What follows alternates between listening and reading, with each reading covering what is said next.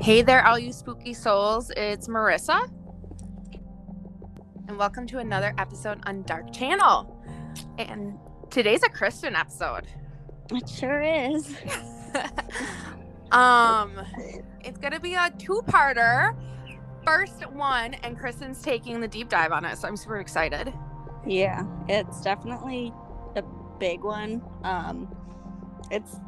I'm just gonna do this now. It, there's a trigger warning for like the whole freaking episode, part one and part two. Um, I'll remind you guys on the second one, but I, there's just a lot of rape. There's torture. The whole case is just disturbing. Um, it's it's a lot. It's a lot.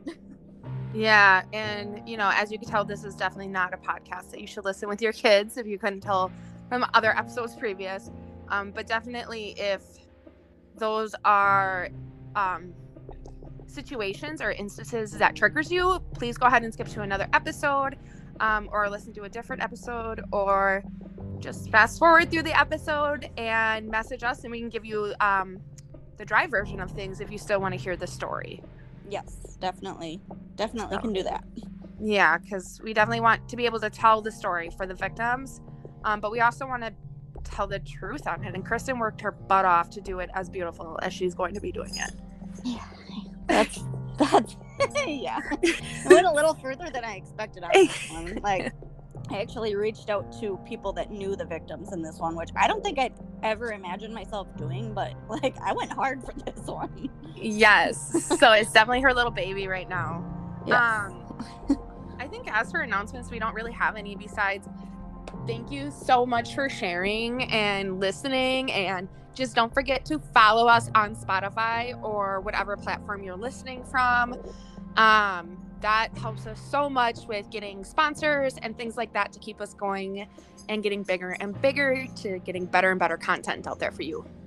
Yeah, and we always want to know any suggestions you guys have for cases you want us to do or anything that you could suggest for us in general for the podcast, like corrections or anything like that. Just obviously let us know. Um, be nice, but let us know. let us know. Because, yeah, improvement and everyone deserves corrective criticisms. Sorry, you guys can hear my dog. She's trying to dig a hole to China in my mattress and is throwing a fit because you can't dig holes in mattresses. Oh, um, gosh, Nova, right? Yeah, yeah. I was gonna say. yeah, like a Nova thing. She's a monster today. Monster. She woke up and chose violence. Oh, oh. Allie was crazy this morning too. Oh uh-huh. my god. They have like the same personality for like anyone who doesn't know these two. They seriously have the same personality, and they're just I don't know. Alaska's a little worse just because she's a puppy puppy. Oh yet, yes, yes. It's just funny when they get together. You can see the the same ah. characteristics. Yes. Right now you can hear Nova throwing her little temper tantrum. yep. um, they are. So I'm sorry if you hear her. She just wants to listen to her auntie. So and dig holes in my mattress. Um, she's such but, a weirdo. yes, she is. Um, I also want to get out that not only is this a two-parter, so you'll get two Kristen episodes, and then I'll shoot one off um, later this week. But we are also doing a Patreon episode, so that's going to be an episode that will only be available to those who are subscribed to our Patreon. And we had our first one today um, no other than my mom, Amy. Aw, thanks, so mom. she's the first one. So we have a goal this week to get to a certain number. So please help us get there. And it's a pretty good um, Patreon episode. We will tell more about it on the two-parter so that you guys can get a little teaser for it and get excited. Um, but yeah, so make sure you go ahead and the link will be in the show notes on this episode.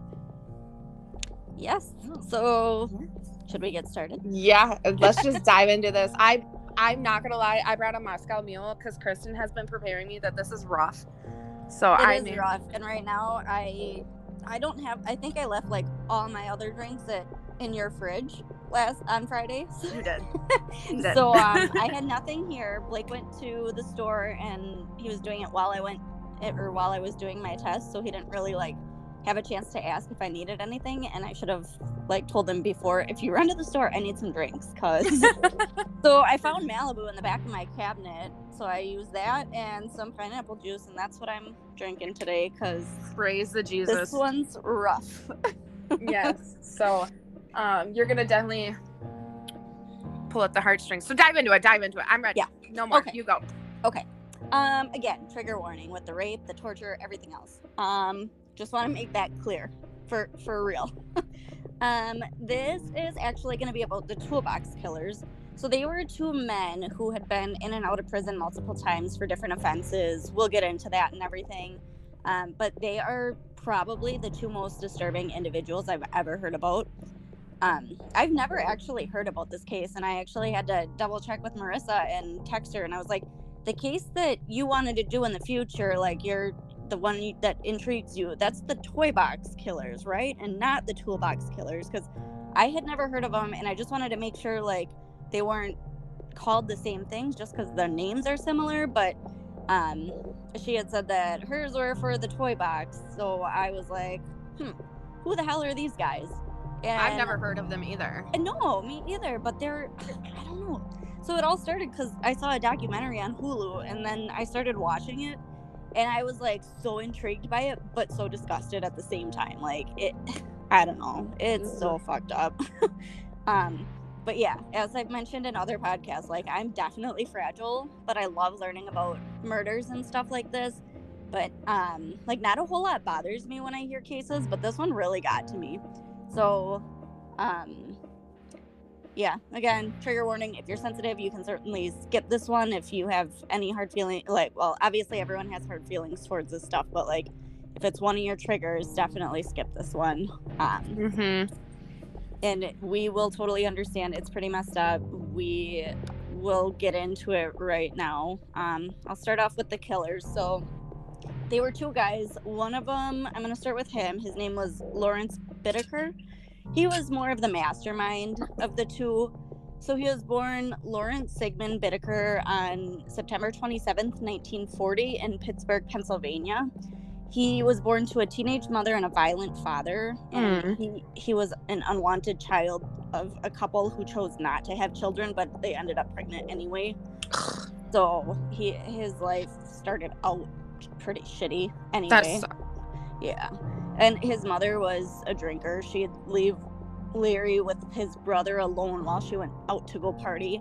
I couldn't really find anything on his brother and if he was like older or younger or anything like that. Not that that makes a difference, but yeah, she she just left them alone while she went to go party and drink and stuff. So um, eventually, family members did convince her to give the boys up for adoption, and the boys went to two different family or to different family members. Aw. Yeah. So Larry was raised by his aunt and uncle who had provided a good life for like a normal person. Normal. He had said that he never had a birthday party or even went to one. He also said that he felt very isolated and neglected. So it sounds like he just didn't fit in no matter what he did, I guess, which is sad. That's sad. Feel Yeah. bad for the kid, you know? Right. Kid Larry. sure. That sounds horrible. Yeah, and like even in his later years, he still planned to like find his mother and kill her because he he blames her completely for him being this way. He said that if she kept him, he wouldn't have ended up like this. Which I don't know how. Like I don't know how. I don't know. Excuses. Yeah, I feel like it's definitely an excuse. I obviously it probably because his life could have been so much worse if she kept him. Like you know, Yeah. she Yeah. was always drinking and leaving them alone. I don't know. I He doesn't want to. Yeah. Lack of ownership. for sure. Um, but despite all this, like he was still very smart with amazing grades. He had a 138 IQ, but he was like unmotivated and unchallenged. And then I looked up like just general statistics, and it said that the average IQ in the U.S. in 2018 was a 98. So he would have been 40 points over that. So he's definitely like, yeah, he's definitely he wasn't stupid for, I don't know, just they never are. Right, exactly. Um, and then when he was younger, he would like play with fire because he wanted attention. But instead of like getting attention, his adopted mother would just burn him with a cigarette all over the place to discipline him and tell him that like that's What the fuck? yeah yeah i know um and then there was one time uh, this is a trigger warning for people like me who freaking love animals because i didn't like this part and i don't like any of it but uh, animals are my weakness. Um one time he went and like found a rabbit and he took a pliers and removed all its teeth while it was still alive and Oh my god, what i the know. I know. Fuck? that poor thing. Ah, i know. Ah. i know. Oh my god, fuck you, Larry. i know. Ugh. yeah so i don't know he was pretty messed up. He would also wander around the streets at night and then like look into people's windows and he would eventually like go into the houses and move furniture around but then people started like realizing like hey that's not where my couch used to be. What the fuck is going on here? So then um it doesn't really say what happened. I'm assuming he kind of just stopped once he realized that people realized he was doing this. Mm Mhm. um yeah but Hmm. it, they didn't really go into detail about what happened so i'm assuming he just stopped but um then his first girlfriend i believe it was in high school i don't have when but it says the first girlfriend was mary and she had blonde hair blue eyes and she always wore a cross and that was significant to like their victims he'd always put crosses on the victims which Huh. was yeah hmm and he one time like recorded a makeout session. She remembers him taking her up to st gabriel mountains. Th- this whole thing happened in california like all their Okay. murders were in california. So she remembers him taking her up to the st gabriel mountains and they'd hike. But then this was like the first time he ever was rejected by her. And after that like it also doesn't really say what happened to them after.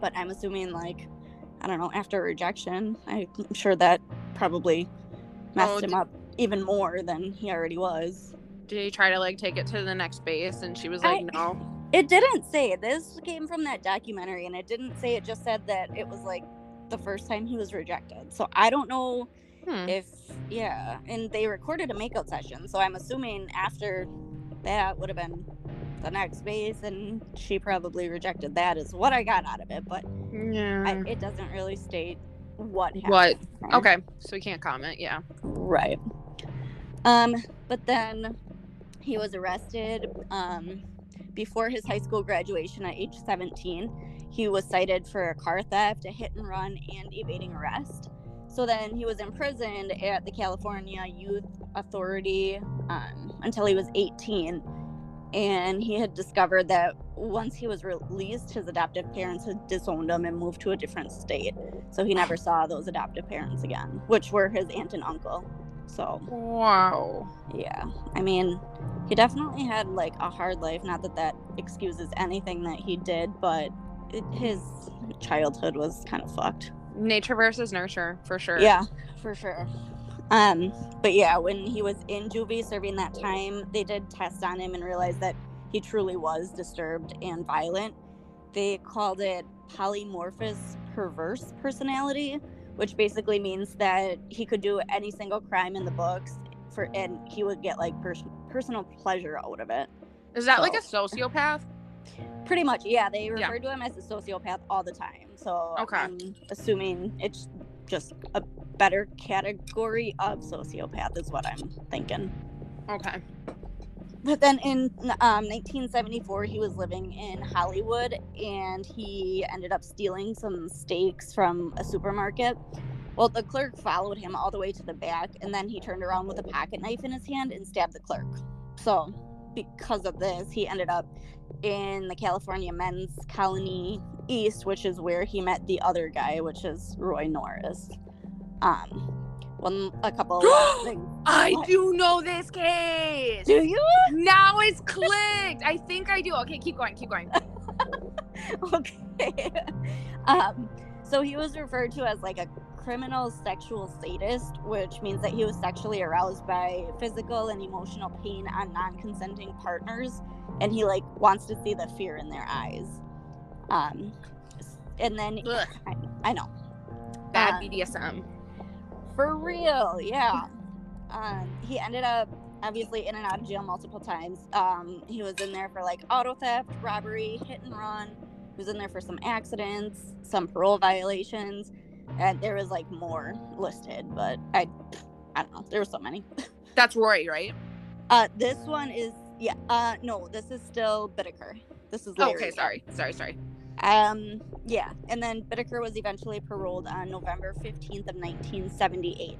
And now we'll get into Roy, who was Okay. the accomplice. He was born Roy Lewis Norris on February 5th, 1948 in Greeley, Colorado. And he was conceived out of wedlock, so his parents actually married to avoid the social stigma um, his extended family lived nearby because his grandfather had a bunch of real estate investments. But his mother was a drug addicted housewife, and his father worked in a scrapyard. yeah. Yeah. That's, And then, yeah. And throughout his childhood, he would live with his parents occasionally, but he spent a lot of time like being placed in the care of foster families throughout the state. I think obviously because his mom was a drug. Yeah. And I don't know if his father. It didn't really go into detail about what, like if his father was abusive or just couldn't take care of him or what. But yeah, somehow he ended up in foster families. Um, and then there was one foster family. He said that he was like neglected by a bunch of the fa- the foster families he lived with, and he would be denied food and clothing and stuff. But he, yeah, I don't. I mean, don't foster if you're gonna be like that. people are so fucked up in the head. Yeah. Like, How can you do that? That already are either unwanted or who knows what. That like they can't be with their parents, and then you get taken into a family thinking you're gonna have a better life, and they deny you food and clothing. Like, In my opinion, you have the most fragile ego. If you have to torture children and get pleasure out of it, you are the most mm-hmm. fragile person and scum of the earth. You, Yep. yeah, I agree. I agree, hundred percent. Ugh. Okay, go ahead. Um, and then um, one of these families, he actually states it was a Hispanic family that he ended up being fostered by, and he was sexually abused there. And Come on. I know. He later admitted that he did have like prejudice he held toward the Hispanic culture because of this family, like due to this neglect and abuse from this specific family. He just had prejudice against Hispanics, which is so messed up. I mean, so messed up that they did it in general, and then to base a whole culture off Yeah, one family did. I don't know. I don't know. poor guy just needed therapy and some help. That's it. Well, I don't think he really ever got that. no. um, when he was 16, he ended up going over to one of his female relatives' houses. She was in her 20s, and then he spoke to her in a sexually suggestive manner. And then she told him to leave and advised his dad, who threatened him to a beating. So then he, I don't know, he must not have wanted to put up with that, obviously. So he ended up stealing his dad's car and he drove it to the Rocky Mountains and then he tried to commit suicide by injecting air into an artery in his arm, but it didn't carry through. You know how So much air you need to do that to actually kill yourself? I've never even heard of that being a thing. I mean, I never really looked They- into. They show it in the movies. You need like if I remember correctly, so please correct me if I'm wrong, but you need like 30 to 50 mLs of pure air. And you mm-hmm. still have a chance. There's some tests they do with air bubbles getting shot into the heart. Like Ugh, no, thank you. yeah, That I just not, think I mean, I would never, but that would not be one of the ways that I would ever think. because the movies were showing like if you shoot air, it could just kill, give you a heart attack, kill you right away. So that's probably where he got the idea. Still not cool that he didn't attempt his suicide. That's so fucked. That's so sad. Yeah. But I mean, not to tell you how to do it because that's fucked, but that's not how to do it. yeah, but I guess yeah, if yeah, which is probably why he didn't carry through. I'm assuming then, or why he didn't carry through with it because he probably realized it wasn't working the way he thought it would. Mm-mm. So then, after he did that, he ended up back at home after being apprehended as a runaway, and his parents informed him that he and his younger sister were unwanted children and they were going to get a divorce when they both turned 18. So, these poor, I mean, they're not poor guys because they're so fucked up, but like their The poor- upbringing was, The poor younger versions of them, you know. yes, before- for sure. Yep. Oh my god, parents, do not put your garbage and your luggage on your children. For real. Ugh. I, ugh. I don't know. Like, I don't know. Just to be untold or told that you were unwanted, I feel like would be one of the hardest things. I am fortunate and that has never happened ever in my life, but I just can't even No, how how do you have a whole ass child put all that time, effort, love? Not that it's well, it is effort and Mhm. everything into them, and pour. Ha- well, hopefully the parents were pouring themselves into their kids like they fucking should have been, and then just be like, mm, mm, "You're kind of an inconvenience to me." yeah. And I don't really like your other parent either, so we're just all gonna split up. This family's gonna be done. Thanks. Thanks, Like- bye. Fuck? I don't I don't know. Um yeah, but after uh, well about a year after this, he did join the US Navy and he dropped out of school for it. And in six, uh, 1965, he was stationed in San Diego and deployed to serve in the Vietnam War in 1969. But he was honorably discharged due to psychological problems after one tour of duty where he didn't see combat. Hmm. Yeah. I wonder what Um, happened. I'm not sure. There was a couple different things that I read, like that it was like just a bunch of different things outside of anything to do with Navy that they heard about. Like, Okay.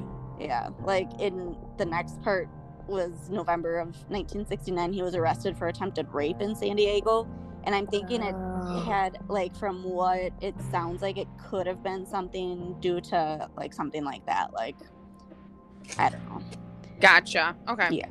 um but then yeah so he was arrested for that rape and then three months later he was out on bail already and before his trial he was arrested again for trying to attack a woman in her home but luckily the police arrived before he could harm her Um, Jesus. yeah, but he did become a serial rapist, and that's led criminologists to believe that he possibly, well, probably hated women for that. Um, oh, I lost my spot. Hold on, hold on here. Okay. Um, but then, yeah, in May of 1970, he was still out on bail, which I don't like. November '69, he did the first rape. Then three months later, he was out on bail and attacked that one woman in her home. And then May of 70, he was still out on bail. I don't know why he wasn't locked up this whole time. Like, The justice system, man. I know it's so fucked. But um yeah, so in May, so a couple months later after this pretty much, he was he um was on San Diego State University campus and he attacked a female student by hitting her on the head with a rock and slammed her head several times on the concrete. Oh my She- god, he's lucky he didn't kill her. I know. She yeah, she did survive, which is good. Um, and he spent only five years in the California Men's Colony East, which is where he met Bittaker. Um, but then after he was released for that attack, three months later he attacked and raped a 27 year old woman, and he was sent right back. So like, he's What? obviously not learning at all. Like, At all. what are you not seeing, court justice? Like, Yeah. patterns. Yeah. He's not learning. He does not care. Keep him in there. Yeah. I don't know. I I don't know. And this is where it more so gets I mean so it looks like he was released again in January of 1979 and he moved in with his mom and it's believed that they began an incestuous relationship. Yeah. With the woman who said you were unwanted. Like Fucking mommy issues For Like real. no other, bro. What the fuck? I know. oh my god. How? How? How? I don't know. I don't even want to know. Like, I don't. I personally do not want to even know. No. Cool. Yeah. Yeah. Just so gross to me. I just. blech. Yeah. For real. Uh, but yes. At so then at some point, I don't know what for or how or anything. All I found was that at some point he ended up at Atascadero State Hospital, which I think is also in um, California. And then he was released on June 15th of 1979. But again, I don't know what for. I'm sure it maybe had something to do with his. Was it like a mental hospital? Is that kind of what it sounded like? Yeah. Yep. Okay. So I'm. I don't know, but I'm assuming it has something to do with him raping how many women and attacking them. But I don't And know. fucking his mom. Yeah. Yuck. Yeah. I, ugh.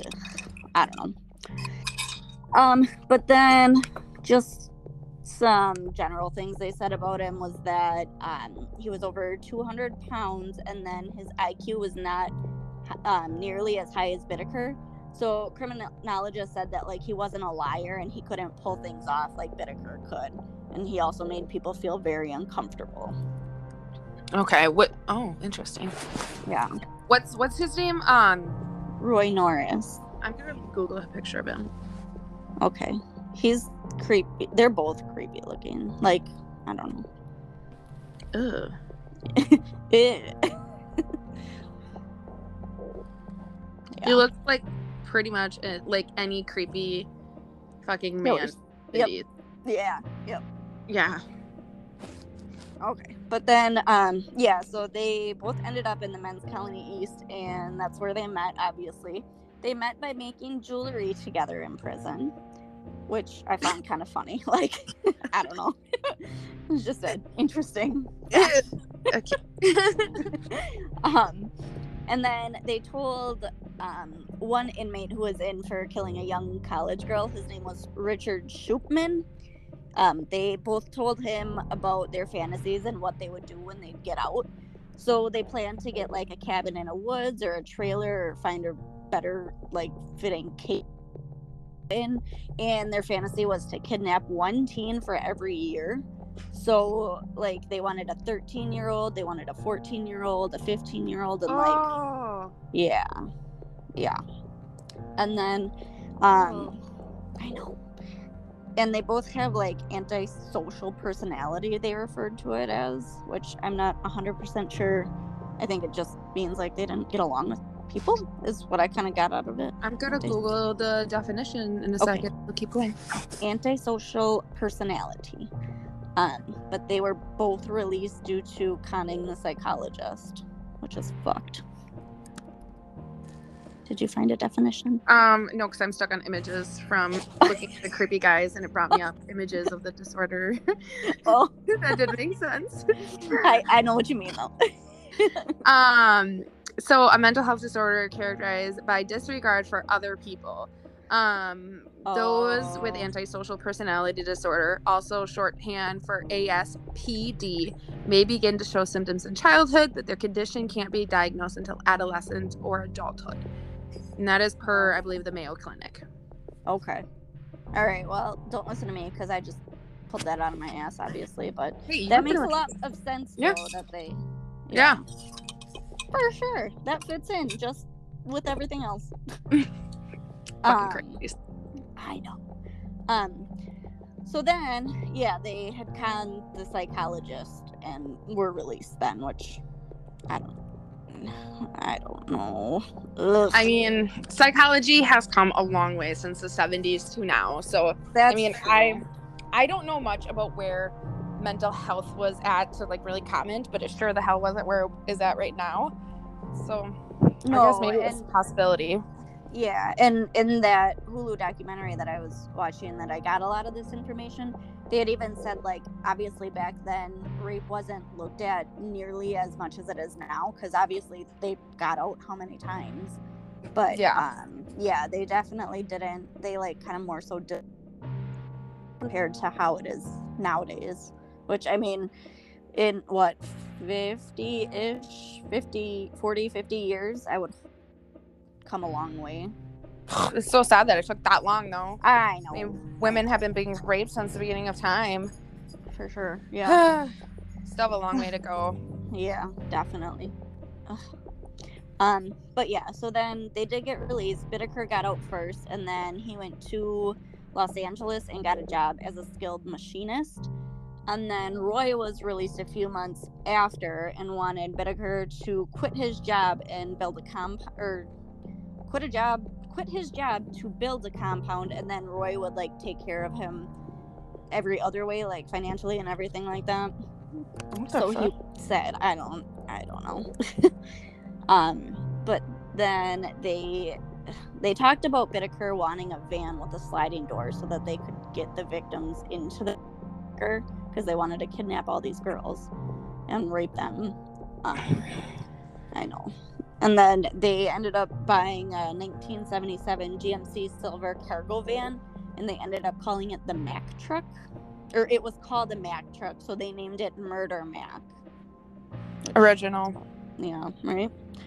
But then they did a bunch of stuff to this van. So they installed like police scanner, which they installed a fold oh. down bed in the back, and they put. Oh a my torch- god. Yeah, they put a torture toolbox in the back. They made sure they had walkie talkies. Like Oh, plan planning this they For- committed. yeah they for sure yeah um and then they like they kind of like played around with it for a little bit and were basically starting off by just taking pictures of girls in their bikinis and like roller skating and stuff and they were planning out um where they were going to do everything. So they took a trip to the st gabriel mountains and that's where they like learned the area and the back roads and they saw that there was a large ravine. So they wanted to use that so that they could dump the bodies down. So they had So they knew, they knew they wanted to murder them like right away. Yeah which is contradicting with the first victim because they kind of go back and forth about whether they want to murder her or not but when you call a truck a murder mac and you have all this Yeah. stuff and then you plan out that oh this is a ravine that we can Dump, dump a the body. bodies. Yeah.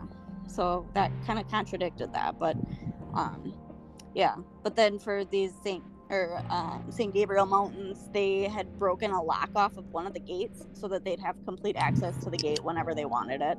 And there was actually a picture of this in the documentary. I think it was I want to say it was Bittaker that had like had some like some type of tool in his hands cutting the lock. So they like photographed it and everything too, which is stupid.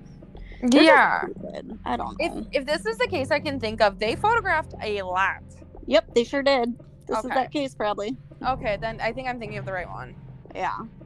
Um. So then they ended up to, or they ended up sending these pictures to Richard Shootman, which was the guy in prison that they were talking about their fantasies with or whatever. He was sent those pictures basically to prove that they were gonna go through with everything they had planned. So that's I don't know. I don't know. But Did he do anything with the pictures, or was he just like, okay, cool? I don't think he did anything. It was just mentioned that they, he was sent the pictures, but I don't like. Um, I don't know. I don't know what he did with them. I don't. It's kind of not really. I guess crucial to the story. No, it's not. but yeah, I don't know. just nosy. Yeah. Um. So then we have our first victim, which, ugh, I don't know.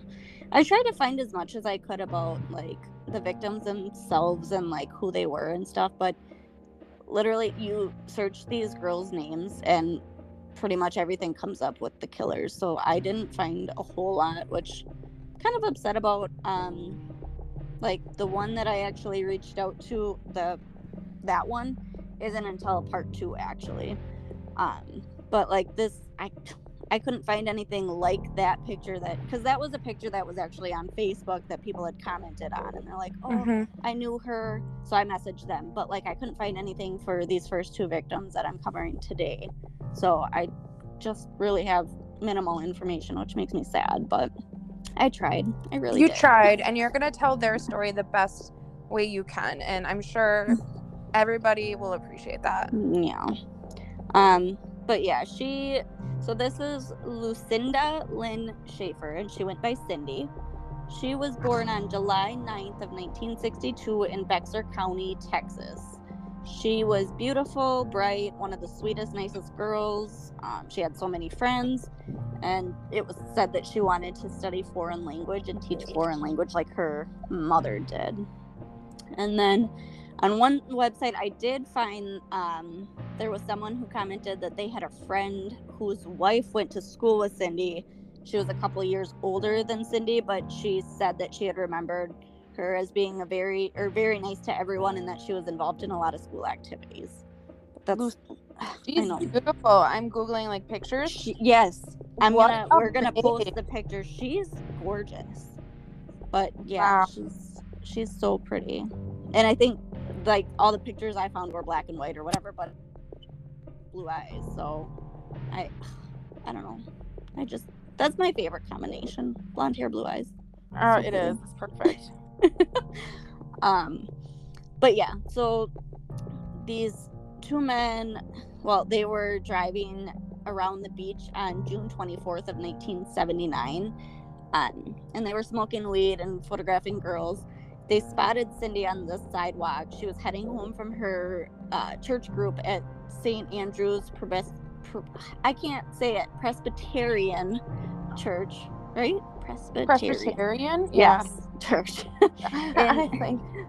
I think that's how it is. Um, it was either in Torrance or Redondo or Redondo, which there seems to be like a lot of back and forth on where it was like technically occurred. So Mm-hmm. it was. I don't think they're too far apart, but like it. I don't know. There was a lot of I Okay. guess information saying it was it was here, it was there, it was here, it was there. It went back and forth a bunch. So I don't know which town officially, but she was going home from her church group to her grandparents' house, and then they pulled up aside of her and they offered her a ride and some weed, but she declined. So then I guess that pissed him off because they did a U turn and then parked on the side of the road. And then as soon as she got up to the van, Roy jumped out and grabbed her. So Oh my god. I know. She screamed and they threw her right into the van. They tied her up and stated that she didn't really fight it. And then, um, like, when asked if there was. So, documentary does like a lot of their interview goes back to Bittaker and like they interview him and ask questions and stuff. And he was asked if there was anything specific about her that they wanted, and Bittaker just said that she was blonde, pretty, and alone. Which, oh my god, like if that's, I know, the alone part really got me. Like, Yeah, mm. because how many times have like I go I walk my dogs alone or I've been on walks alone or I go grocery shopping alone, I've been here alone, I've been there alone. I know. I don't know. So I don't- sad. I know. Um, but then eventually, like once people found out that she was missing, her like friends and family and searchers were they obviously like conducted a search and all they found in that area was just one shoe of hers alongside of the road. So that's how they knew something bad happened, but at that time they didn't know what, which I don't know. They just find No. they just found her shoe and that was it. Um yeah, and then so in the documentary there there's part of the interview where Bittaker says this part really like gets me too. So it's a quote. So quote, not to blame the girl for this at all, but if she'd been slightly aware of her surroundings, she would have been able to see, you know, what was going on around her. What a piece of fucking shit. I know. But Oh my more. god. There's more. Hold on. Said- Hmm. none of them really fought us. They were basically like, okay, this is no big deal. We don't like it, but we're stuck with it. We're going to make the best of it. You fucking monster. I know. I You fucking monster. I bet you they did fought and they probably got you good, you fucking monster, and you're too much of a pussy to admit it. You want to seem like you're the big bad guy. Yep, that's what I'm thinking too. Mhm. I Fuck you. Those poor girls. Oh. Um but yeah, they obviously then took her up to the St. Gabriel Mountains, which is where they had mapped out everything or like did the back roads and everything. And they claim they ended up like wanting to go there because no one would hear the screams because it was literally like mountains and I don't know, no one ever apparently went there and they had cut the gate so they had access to places that the public didn't and yeah. Um I know. How And- fucking terrifying. I know. So then Bittaker said that Roy could quote go first with her quote and Ugh. and raped her while the other patrolled the van and then they switched and it sounds like they each possibly raped her twice that day Oh, Um, literally, I have vomit in the back of my throat. you know and cindy finally asked like if they were gonna kill her and she had asked if they were going to if she could pray and Bittaker said quote god isn't here only devils unquote like how sad especially like Oh. They picked her up from church so like you know she's probably like a good christian girl and like just wanted to pray if she was gonna die she wanted to pray and i the one thing she wanted to fall back on to feel Yep. safe in that moment. right yep Garbage humans. Well, I hope they rot in hell with garbage people. with garbage people yeah.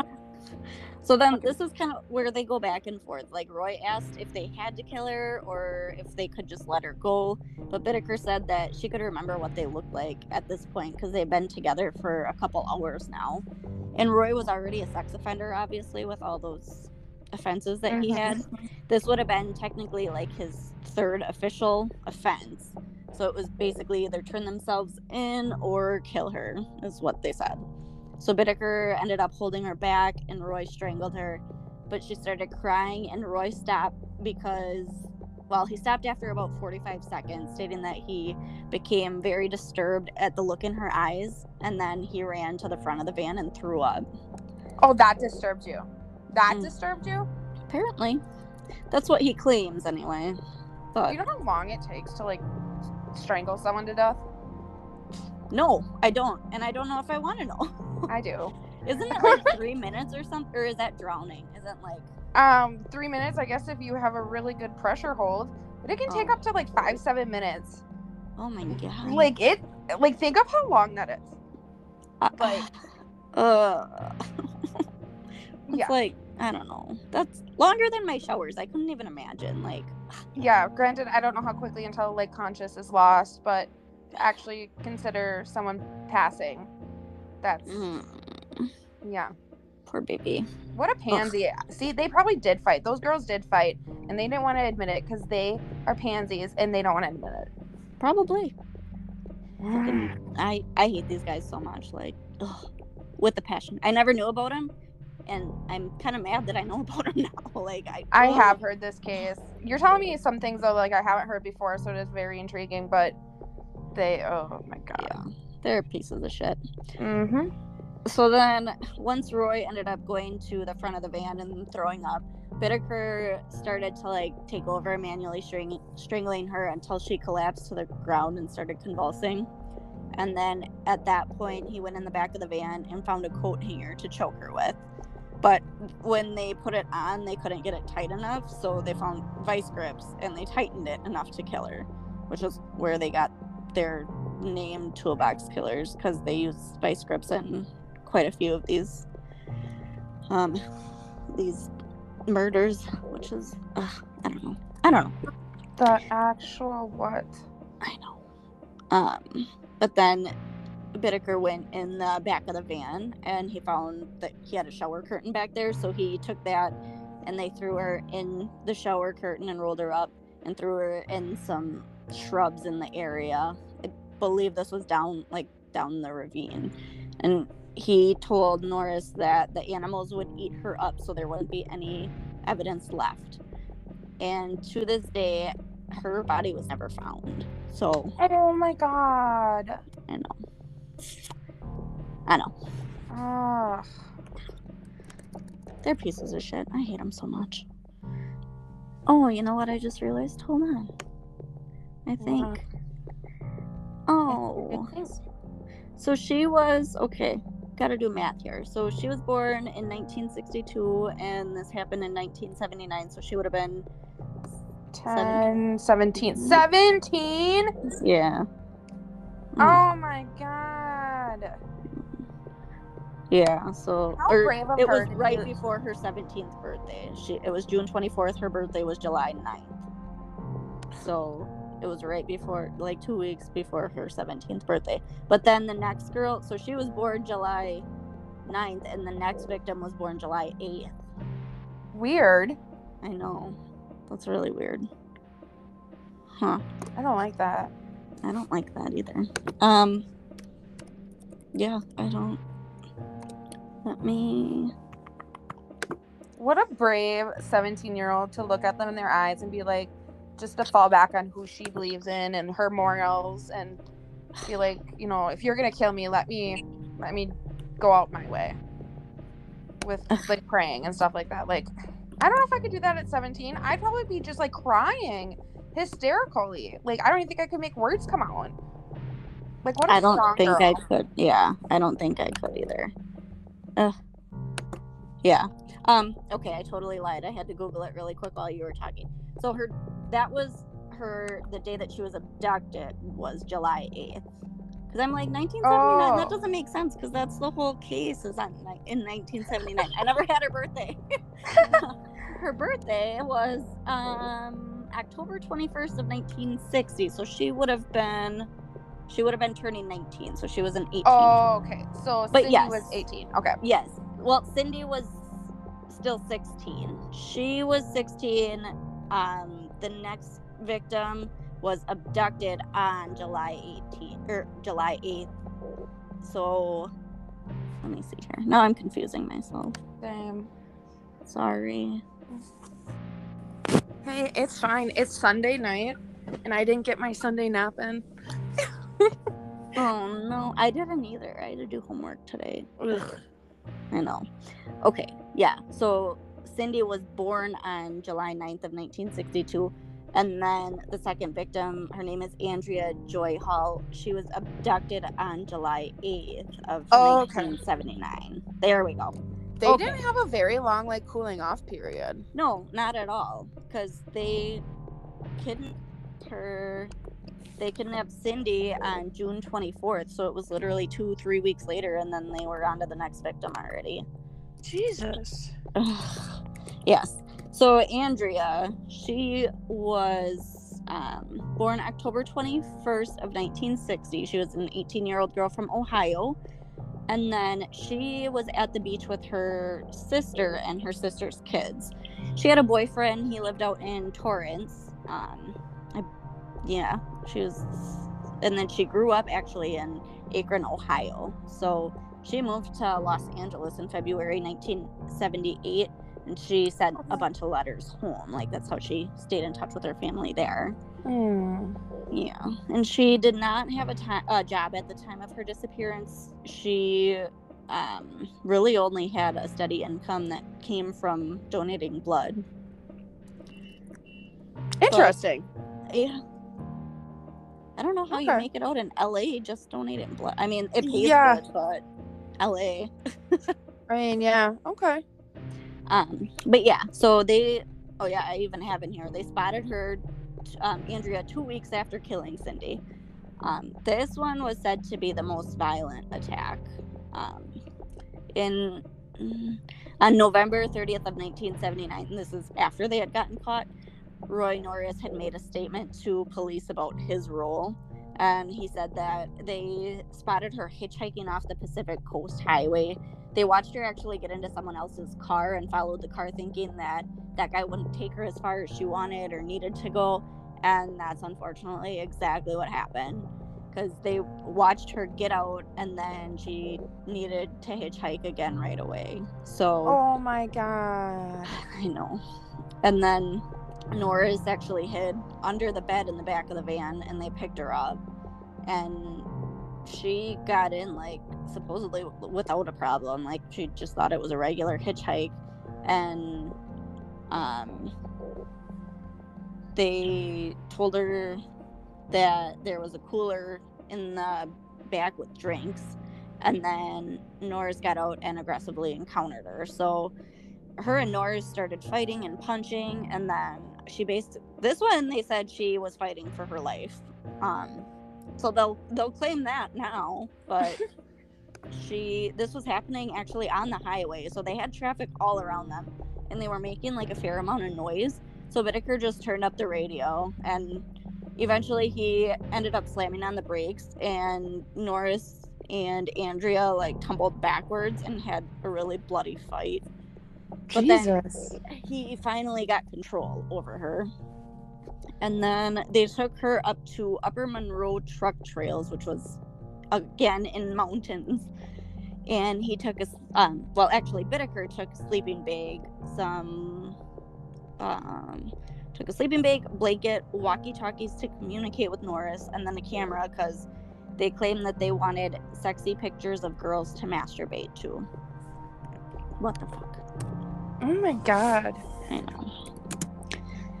So then Roy would actually borrow those pictures and trade Bittaker for ones he already had. Like that was their thing. Was they would take pictures of these girls and just trade them back and forth. I, ugh, Fucking disgusting. you know. They had used pliers on her on the hill. Um, they also they had her bound, and then they took the camera and took gun wrenching photos of her. There was one time that Bittaker had said, "I'm gonna kill you," and then took a picture right away to get a photograph of the look on her face. Oh my And like god. to this day, he like in that interview, he was saying that he like denied any sadistic behavior except this one. Like, how? Why? deny any? Yeah, you're obviously. I don't know. I don't know. So then, after they were done doing whatever they wanted with her, pretty much, they ended up kill, killing her. She they f- found an ice pick in the back of the van. Yeah, and this whole idea came from a wo- movie that they saw in prison. So he took it and he jammed it in her ear. And yeah, uh huh.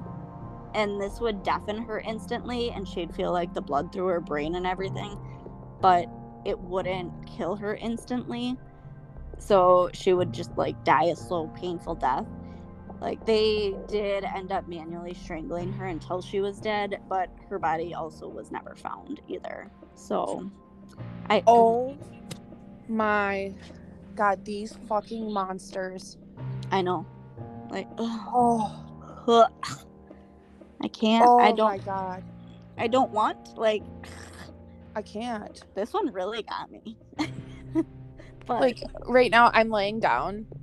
so we record at separate houses and then sometimes we record together. So right now um I'm cuddling my dog and we're laying down and I'm just holding my phone up to my face and literally I just put two pillows over my ears cuz I'm just like, "Oh my god." I don't even want to imagine like No. oh, these No, I'm like- girls. I'm like in a ball right now because I'm like I don't even know how to handle myself right now. I, I know. I told you they were fucked. Like Ugh. Yeah, and the fact that they got this movie or this idea from a movie in prison, probably not. Well, obviously they weren't very smart because they got out and just started killing and raping people anyway. But ah, God. Never listen to movies, guys. For no, one. No, How, about anything, about anything in general. Not about murder. Just don't ever fucking do murder. But about anything in general, it's dumb. for real. Ah, fuck you, Roy and Lori. Lori. Larry. Larry. yeah, but uh, th- those are the first two, and that's where we're gonna stop today because mentally I need more of a stronger drink after this. like, yeah. they just i don't know they're such like pieces of shit that i can't even wrap my head around like i don't know i don't know So those know. two murders, which you're probably gonna get into next week, but I need to know now. Did they they didn't get found out like what happened to the girls until Larry and Roy got correct okay. Sorry. I just needed to know. well two of them were found i think the third one was never found either i have to double check but yeah, I mean, they didn't. Okay, so the last three, these two were the only ones that were not found. The the next two, there was partial remains, and the last one, she was found. We'll we'll just leave it at that. But Okay. so at least they find their bodies and stuff. But like They're yeah, able to put them to rest. Yeah, and Andrea and Cindy, they've never been found, which breaks my heart. Like, just knowing, I don't know, knowing what happened to them, and then knowing that you can't even Bring them home. lay them to rest. Yeah. Yeah. Can't so even go visit them. Like, No. I, no. like yeah, I don't. Oh yeah, I think we need a palate cleanser. I wanted to look up a joke before today, and I forgot to because I wanted to tell something funny. Do you have a funny joke? I I'm not a funny person, so no. I know you are so a funny person. I'm not. Not a funny person. So I mean, I do dorky things, but I don't mean to. Like it just happens. I'm not naturally a funny person. I mean, I always think I'm funny, and I laugh at my own jokes. And then there's Cole who like make the most obnoxious laugh and be like, "You're not funny," and then walk away. And I'm like, the offense I feel. God. He just loves you that much. Yeah, loves me that much. Oh, you guys Oh are my- my favorite. Um, yeah, I say after listening to this, go hug someone you love, buy someone's McDonald's behind you, buy their coffee, something. Do Just something good. Yeah. Just be nice. Just be nice. Just be Do nice. not be like Larry and Roy at all. Ever. No. Don't ever And- do that. you know, if you have trauma and you're ready to take the step, go seek help. There are so many ways to get help. That is one thing that I think COVID brought out and brought forward is more, and I still think it needs to even be more accessible, but it's improving the accessibility of healthcare. Yeah, I definitely agree. Like, I feel like there's a lot more like apps and stuff that people can use, and like video chatting and stuff like that. And Mm-hmm. even some of them, I feel like aren't some like anonymous. Like, if you, Yeah, I mean, those are a little Yeah, harder to come by just because of not having insurance and or like not knowing how to provide insurance or whatever. But like, it's still an option out there. Like, a hundred percent. And like, you know, I'm not ashamed. So I see a psychiatrist. I love it. I want a good mental health. So I see somebody to help make sure I have a good mental health. Um, and in order for me to go, because I never can make it to like actual appointments, we still do video appointments, even though they're not really doing them anymore, because it just makes sense. So like, there's a way for you to still do it and stuff. I mean, we still need to improve it, but you guys That's- ever need help or anything like that, we'd love to, you know, be there for you. Yes, for sure. Yeah. And it's definitely better and easier than it ever used to be. And I'm sure, obviously, we've come a long way with that in, since 1972. or Yeah, 1979 as And well. not- yeah, and not saying that you'd become a Lawrence or a Roy, but you should always try to be the best best version of yourself. Right. For yourself, not for other people, but for yourself. I agree. 100%. So, oh my god, that was that was rough. I have heartburn now. Yeah. That one's Yeah. heavy. That one And we're only halfway through it. So, well, um, during googling, and I think everyone can imagine they obviously get caught. So, at least we have that little thing to look forward to called justice. Yeah. yes. Yep. They do. I hope.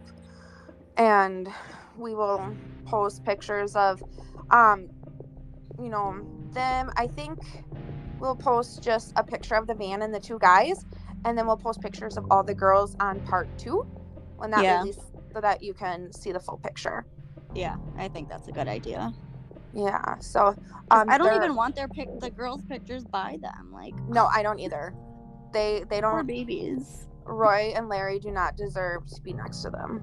No, not at all. So we'll we're definitely posting them separate. They deserve Yeah. uh, their own post. their own post. Yeah. Yeah. So we hope you guys enjoyed this gnarly episode and get excited to listen to part two coming up soon. Um, it'll be released this week. And of course, as always, you can be oh my god. You're like swallowed went down really weird. I Um, heard it.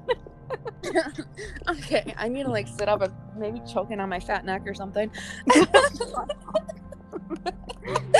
um, as always, you can always um, become a Patreon. So we are looking at getting sponsors and things like that. So um, we will be adding ads to our videos eventually, so that we can, you know, continue to give you the best content um, with our ability.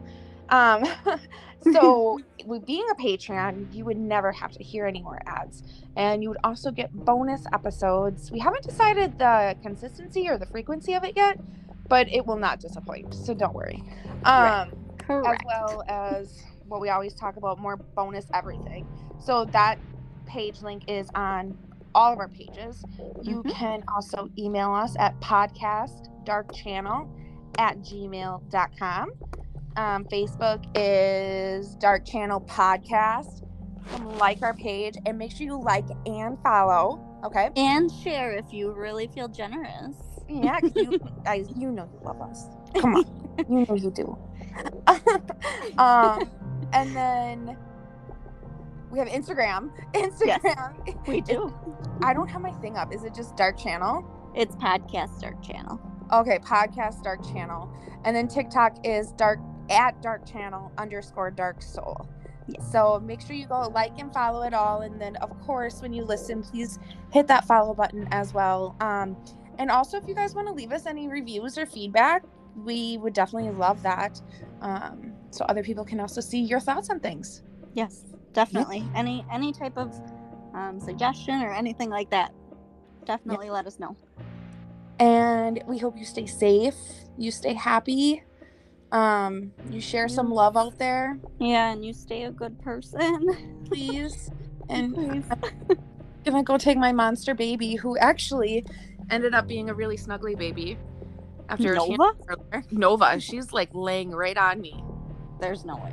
Pictures. There- I need pictures. Pictures, pictures, or it didn't happen. Yeah, exactly. Um, so we can't wait for you guys to hear more. So, anything else for you, Kristen? I don't think so.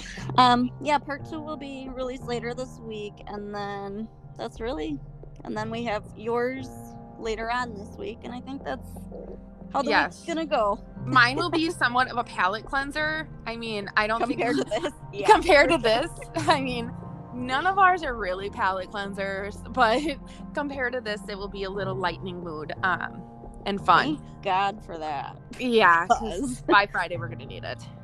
Yeah, Ugh. yeah, for sure. Well, I love you. Love you. Bye, babes. Bye.